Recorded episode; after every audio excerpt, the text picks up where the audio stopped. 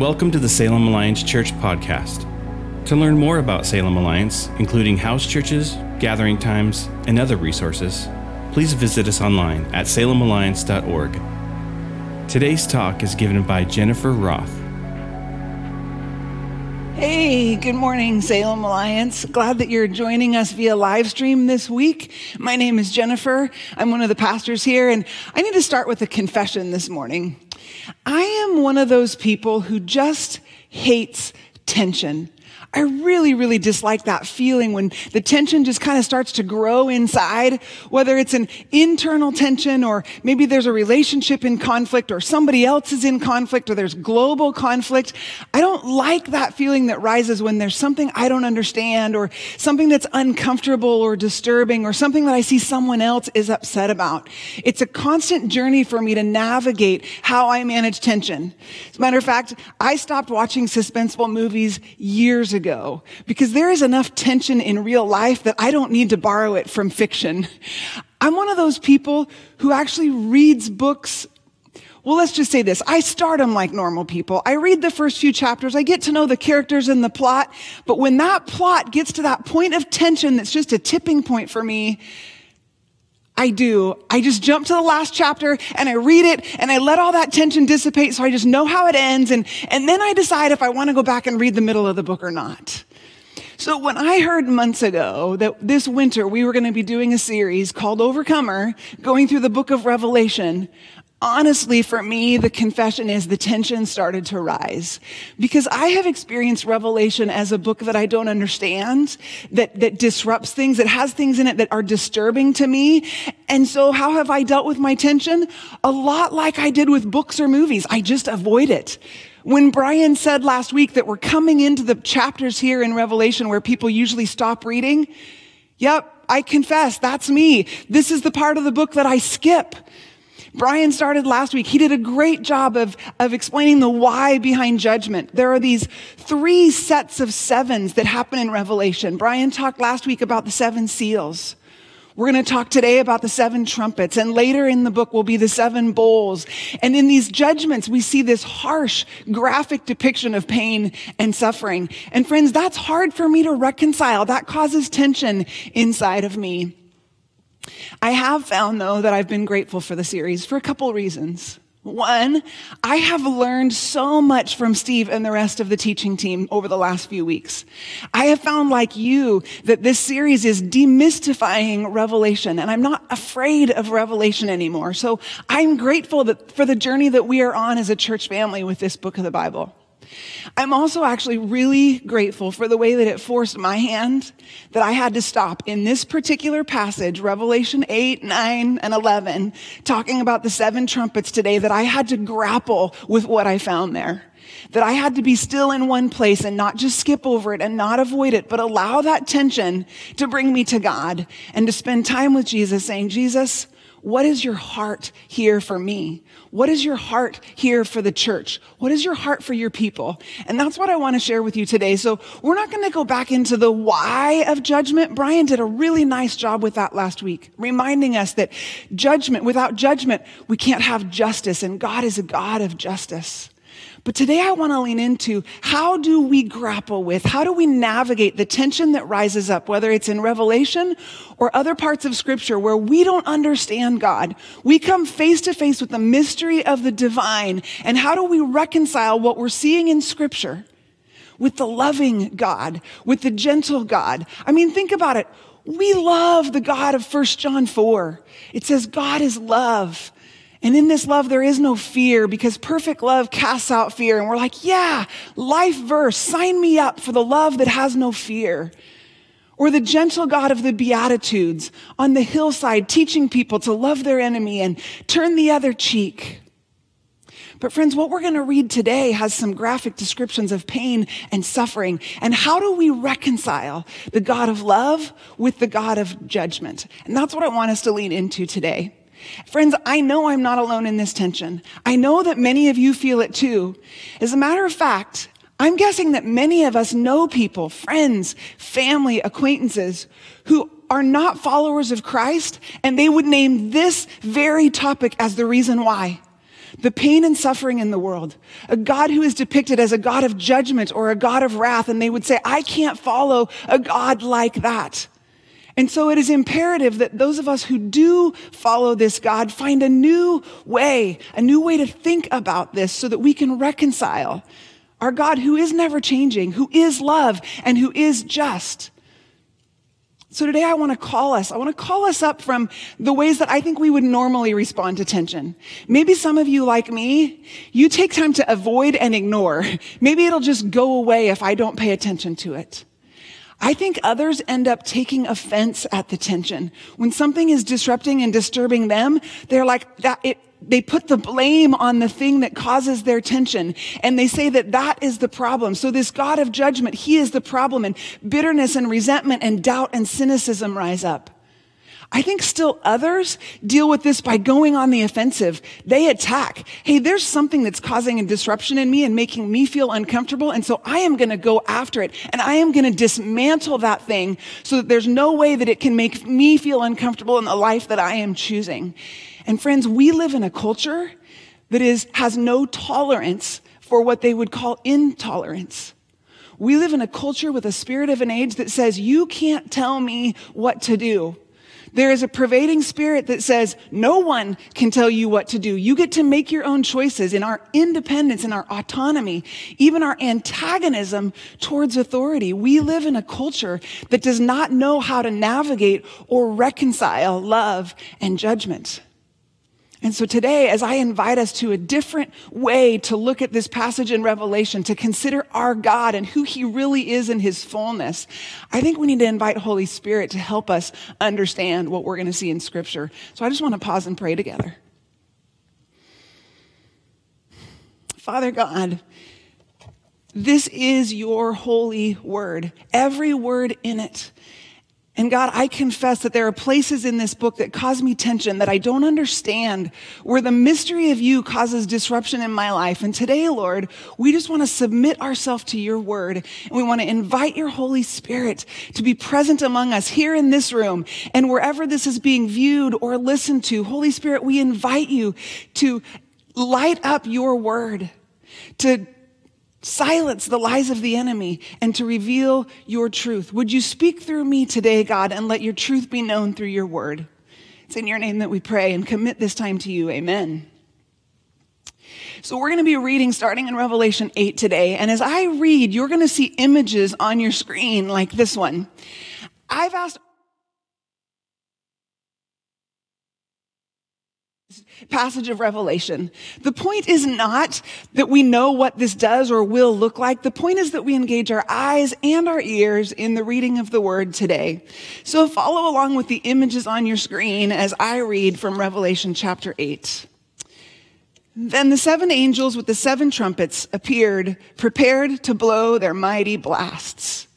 The first angel blew his trumpet, and hail and fire mixed with blood were thrown down on the earth one third of the earth was set on fire, one third of the trees were burned, and all the green grass was burned. Then the second angel blew his trumpet, and a great mountain of fire was thrown into the sea. One third of the water in the sea became blood. One third of all things living in the sea died, and one third of all the ships on the sea were destroyed. Then the third angel blew his trumpet, and a great star fell from the sky, burning like a torch. It fell on one third of the rivers and on the springs of water. The name of the star was bitterness. It made one third of the water bitter, and many people died from drinking the bitter water. Then the fourth angel blew his trumpet, and one third of the sun was struck, and one third of the moon, and one third of the stars, and they became dark. And one third of the day was dark, and also one third of the night. Then I looked, and I heard a single eagle crying loudly as it flew through the air Terror, terror, terror to all who belong to this world because of what will happen when the last three angels blow their trumpets. Then the fifth angel blew his trumpet, and I saw a star that had fallen to earth from the sky, and he was given the key to the shaft of the bottomless pit. When it opened, smoke poured out as though from a huge furnace, and the sunlight and air turned dark from the smoke. Then locusts came from the smoke and descended on the earth, and they were given power to sting like scorpions. They were told not to harm the grass or plants or trees, but only the people who did not have the seal of God on their foreheads. They were told not to kill them, but to torture them for five months with pain like the pain of a scorpion sting. In those days, people will seek death, but will not find it. They will long to die, but death will flee from them. The locusts looked like horses prepared for battle. They had what looked like gold crowns on their heads, and their faces looked like human faces. They had hair like women's hair and teeth like the teeth of a lion. They wore armor made of iron, and their wings roared like an army of chariots rushing into battle. They had tails that stung like scorpions, and for five months they had the power to torment people. Their king is the angel from the bottomless pit. His name in Hebrew is Abaddon, and in Greek, Apollyon, the destroyer. The first terror is past, but look, two more terrors are coming. Then the sixth angel blew his trumpet, and I heard a voice speaking from the four horns of the gold altar that stands in the presence of God. And the voice said to the sixth angel who held the trumpet, Release the four angels who are bound at the great Euphrates River.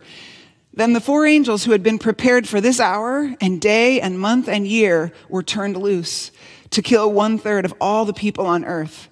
I heard the size of their army, which was 200 million mounted troops.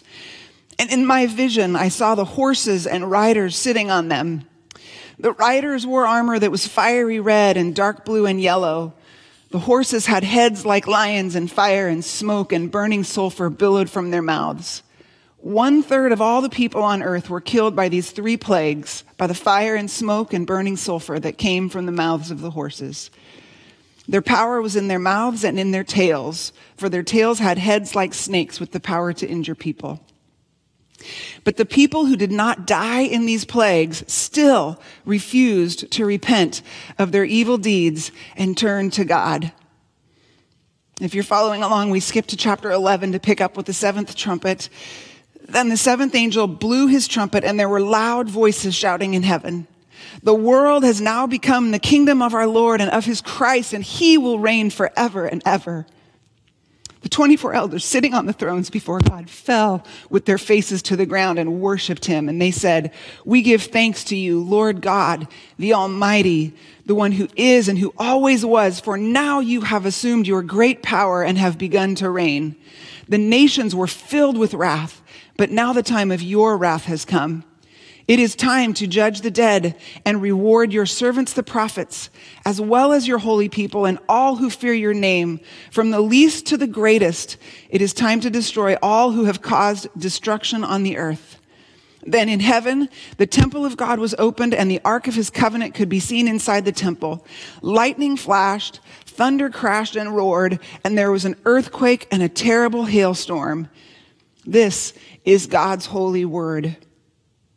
We read of natural disasters, sci fi creatures, torture, bitterness, darkness, and death. Terror, terror, terror, the eagle cries. The judgment of God is fierce and ferocious and devastating. How do we reconcile this with a God of love? As I've been challenged to stay with this passage and to not turn away from the tension, but to ask God, what is your heart? And to allow Holy Spirit to speak to me. I found a couple of frameworks for thinking about this that have been super helpful to me to bring reconciliation between the harsh realities of this judgment and the nature and character of the God of love and peace and joy. So I want to share those frameworks with you today, hopefully to give you a way to see your mind transformed by the renewing of your mind and a new way to think about these things that are honestly hard to grapple with. So the first framework I want to offer us is one that I just call the created order framework. It's simply this. We know that God created the world. He created the spiritual realm and he created the physical realm. And in his creation, he created it perfect. There was order. There was no chaos or destruction. There was the perfection in the garden. There was relationship with God for his created beings. And in his perfection, he also gave both spiritual beings and human beings choice. He gave us free will. Many of us wonder at times why, when he knew the suffering that would come by giving an opportunity for both good. There is such opportunity for good on the earth, but there is also opportunity for evil. Such opportunity for evil. Why, when he knew what it would look like in 2021, did he give us that choice? And honestly, that's a sermon for another day. I suspect it has to do with his desire for relationship with us and that he wanted a reciprocal loving relationship with us. And you can't have a reciprocal loving relationship if you don't have choice. Because I can't choose to love someone if I can't choose not to love them. I don't know all the reasons why God gave us choice, but in his perfect wisdom, part of his created order was inserting choice into his perfect, non-chaotic, not, no death, no destruction relationship with God created order. But as you know, as a result of free will, Satan himself, one of the angels, rebelled against God. And in that rebellion, he took a third of the angels with him. And that force is the foundation for all the spiritual battle that happens in the heavenly realms. Our earth is overshadowed by the spiritual darkness of the rebellious forces who have set themselves against God. And we know that in the physical realm, Adam and Eve did the same thing. God told them not to eat of a certain fruit, and they chose not to trust God and to disobey God. And we call that sin. And that first sin let loose sin in the world, and it also let loose death and destruction. Friends, God warned them. He told them that it would lead to death. He tells us again in, in, Romans that the wages of sin is death. There is no mystery here. In God's created order, there is evil and sin, and when we choose that, it leads to death and destruction and suffering and pain. And there is God, and there is goodness, and there is redemption and restoration. And if we choose Him, that is how we overcome the wages of sin. And so if we look at Revelation through this framework of created order, suddenly rather than just seeing this harsh, punitive reality of pain and suffering, what we see is a God allowing his natural order to run its course we see that the first four trumpets are the natural world let loose. In Romans 8, it tells us all of creation groans under the weight of humanity's sin. It groans to be free from its bondage to decay. These first four trumpets are the groaning of creation. It is natural forces let loose as the natural consequence for the historical sin of mankind and in the spiritual realm. Friends, this is actually the judgment we deserve. It is only by grace that we could look at this and be surprised because this is what God said would happen if we sinned and when we sinned.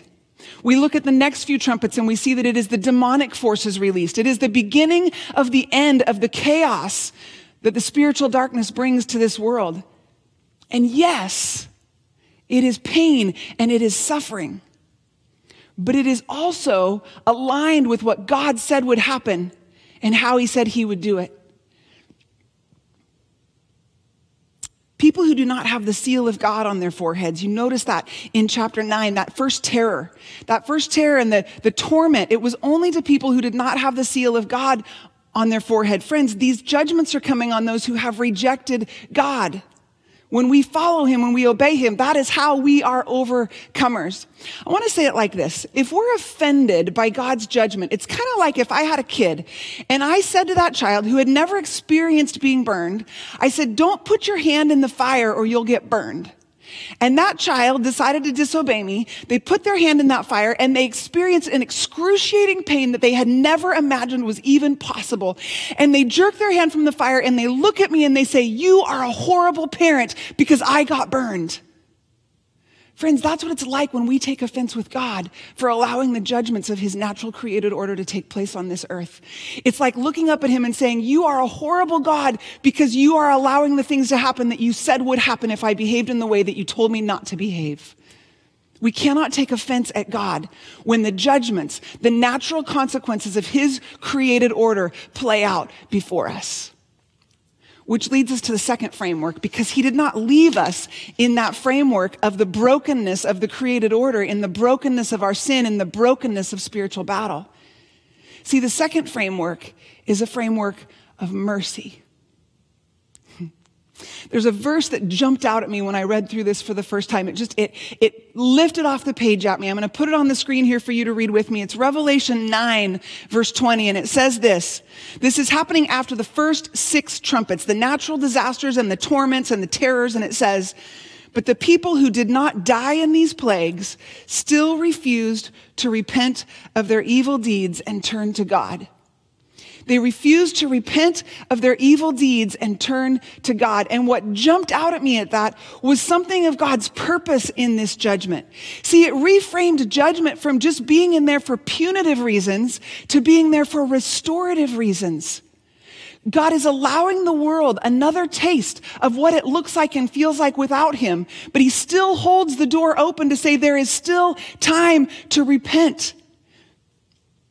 In 2 Peter, it says it this way The Lord isn't really being slow about his promise, as some people think. No, he's being patient for your sake. He does not want anyone to be destroyed, but wants everyone to repent. Friends, God does not want anyone to be destroyed. He wants everyone to repent.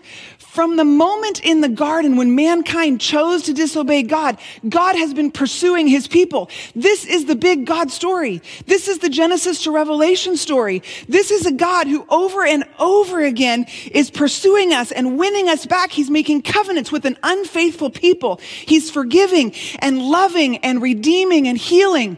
Jesus says that even his incarnation was about coming to seek and save the lost. Friends, this is God's mercy. Yes, there was a natural created order, and judgment is what we deserve. But God continues to bring awareness to us that we might turn to Him. Friends, judgment is not unique to Revelation. We see it all throughout the Old Testament and the New Testament. This reality that if we turn away from God, certain things will happen. But if we turn towards God, certain things will happen. He is always opening the door and inviting us to repent and turn. And so, if we reread these trumpets in light of this framework of God's mercy at work on our behalf, it totally blows it open in a different way. Because what happens is we see that these trumpets, they're not the total judgment of God. They're not the final fulfillment of judgment. They're not the end and total destruction. He leaves an opening for people to repent. Look at the number one third that we heard over and over again as I read one third of this and one third of that. Remember that numbers in Revelation are not, are not literal, but they're symbolic. So, what is one third symbolic of?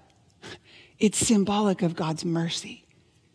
It's symbolic that this is not the whole and utter destruction yet, but there is still time to come. It is never too late to come. What about those scorpions who were given permission to torture people? That just sounds horrible.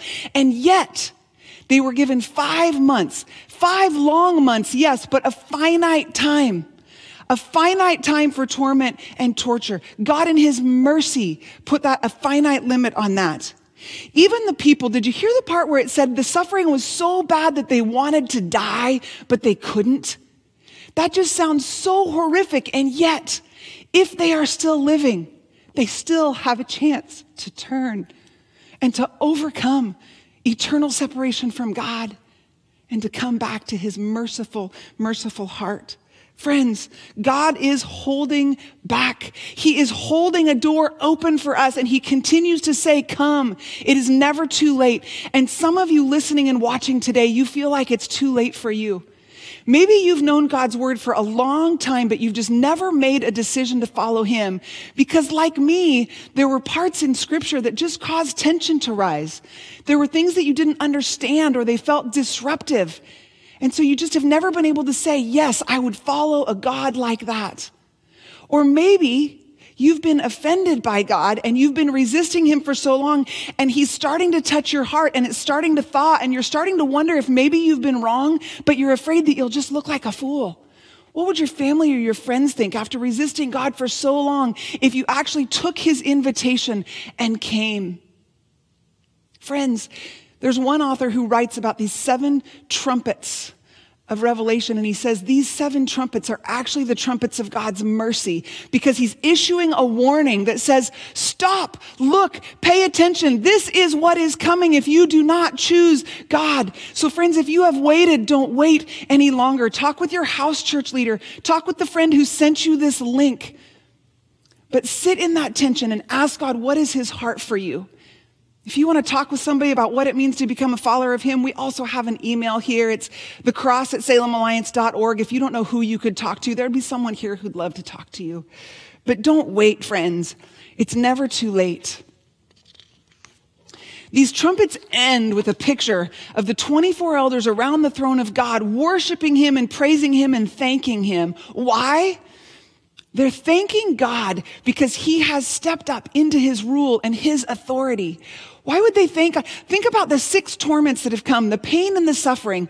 Why would the 24 elders who stand in God's presence, why would that bring out a holy, holy, holy moment? Why would that bring praise and thanksgiving?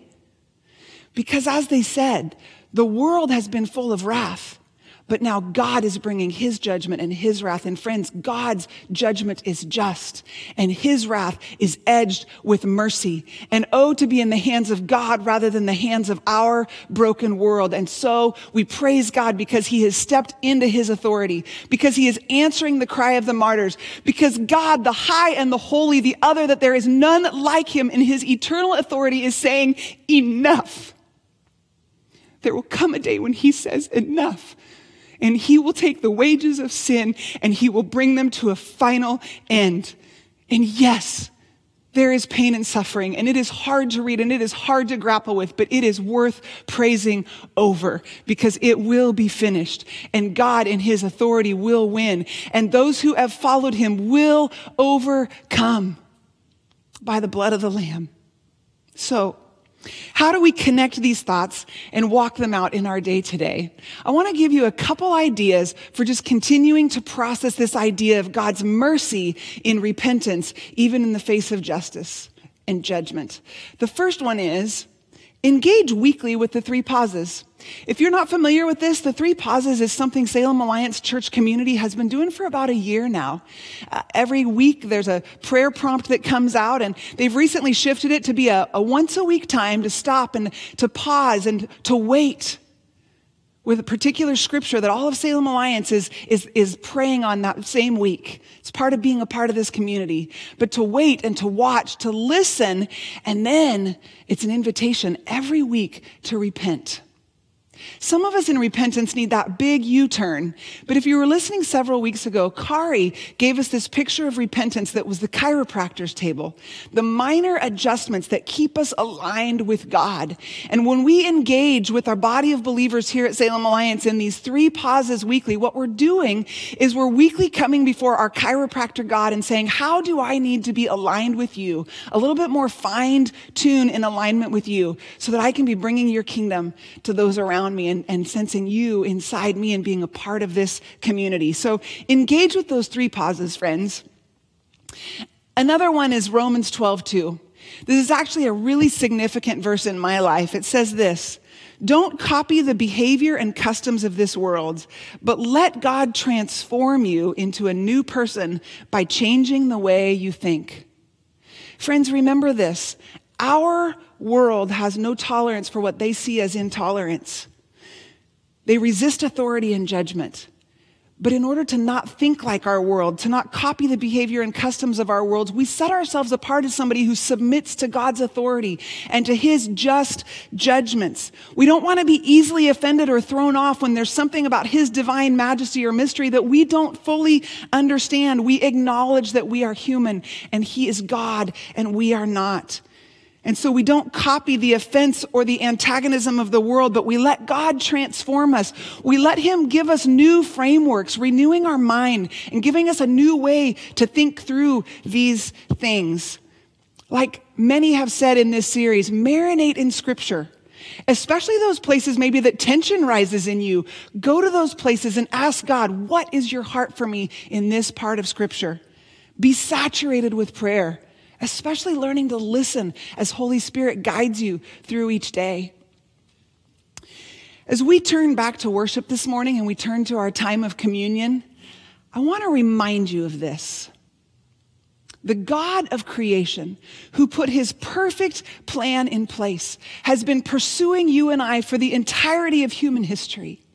He's been forgiving our sins, seeking and saving those who were lost. When Jesus came, he didn't come. A doctor doesn't come for the healthy, he came for the sick. Do you feel broken? Do you feel wounded?